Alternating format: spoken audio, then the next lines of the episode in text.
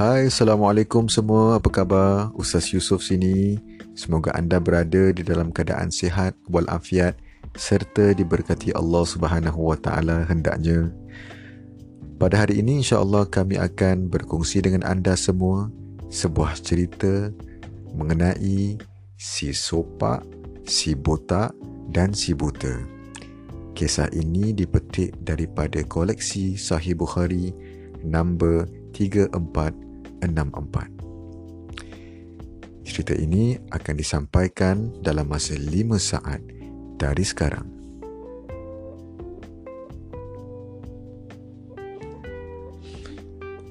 Ada tiga orang di kalangan Bani Israel yang berpenyakit sopak, botak dan buta. Allah mahu menguji mereka semua. Lalu Allah mengutuskan kepada mereka seorang malaikat.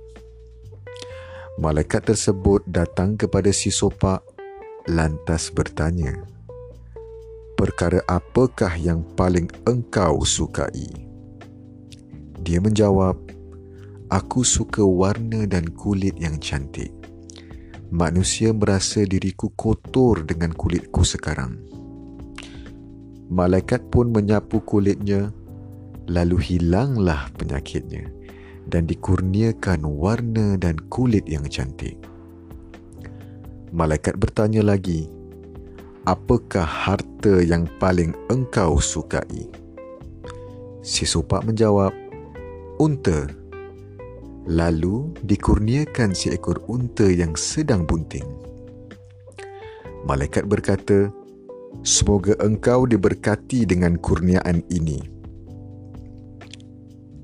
Malaikat datang pula berjumpa si botak lantas bertanya, Apakah perkara yang paling engkau sukai? Si botak menjawab, Aku suka rambut yang cantik dan dihilangkan penyakit yang aku alami ini kerana manusia melihat kotor terhadap diriku. Malaikat pun mengusapnya dan hilanglah penyakitnya serta dia dikurniakan rambut yang cantik. Malaikat bertanya, Apakah harta yang paling engkau sukai? Dia berkata, Lembu. Dia pun diberikan seekor lembu yang sedang sarat mengandung. Malaikat berkata padanya, Semoga engkau diberkati dengan kurniaan ini. Malaikat pula datang kepada si buta lantas bertanya, Apakah perkara yang paling engkau sukai? Si buta menjawab, Aku suka jika Allah mengembalikan penglihatanku sehingga aku mampu melihat manusia dengan penglihatan tersebut. Malaikat pun mengusapnya lantas Allah mengembalikan penglihatannya. Malaikat bertanya lagi, Apakah harta yang paling engkau sukai? Si buta menjawab, Kambing. Lalu dikurniakan seekor kambing yang bunting. Berkembang biaklah kurniaan kepada dua orang pertama dan juga ketiga ini. Ianya berkembang sehingga menjadi satu lembah unta, satu lembah lembu dan satu lembah kambing. Kemudian malaikat datang semula kepada si sopak dengan menyerupai keadaan sopak dan berkata, Aku seorang lelaki yang miskin dan bekalanku telah habis dalam perjalanan merentasi bukit. Aku tidak hidup sehingga sekarang melainkan keizinan dari Allah dan belas kasihanmu. Maka aku memohon padamu demi zat yang memberikan engkau warna dan kulit yang cantik serta harta dari unta. Adakah kamu mahu memberikanku bekalan untuk aku meneruskan perjalanan? Si sopak pun berkata banyak lagi orang yang memerlukan. Malaikat yang menyerupai itu berkata seolahnya aku mengenali dirimu Bukankah engkau dulunya seorang yang sopak lalu manusia memandang kotor dirimu serta miskin kemudian Allah mengurniakan kurniaannya kepadamu? Si sopak menjawab, semua harta ini adalah warisan dari nenek moyangku. Malaikat berkata, andainya engkau berdusta, maka Allah akan mengembalikan engkau kepada asal usulmu. Malaikat datang pula kepada si botak dalam keadaan botak. Lalu dia bertanya kepadanya, seperti mana ditanya kepada si sopak. Lantas, dia menolak permintaan malaikat tersebut seperti mana dilakukan si sopak.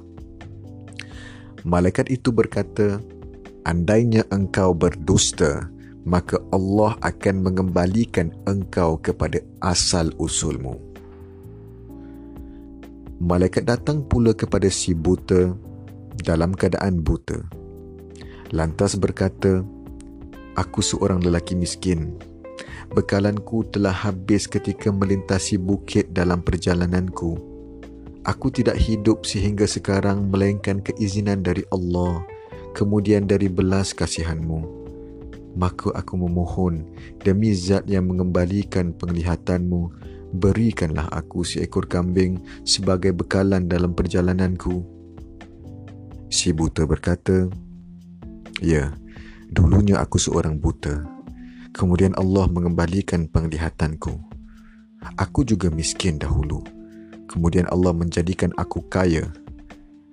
Oleh itu, ambillah, ambillah harta ini sesuka hatimu.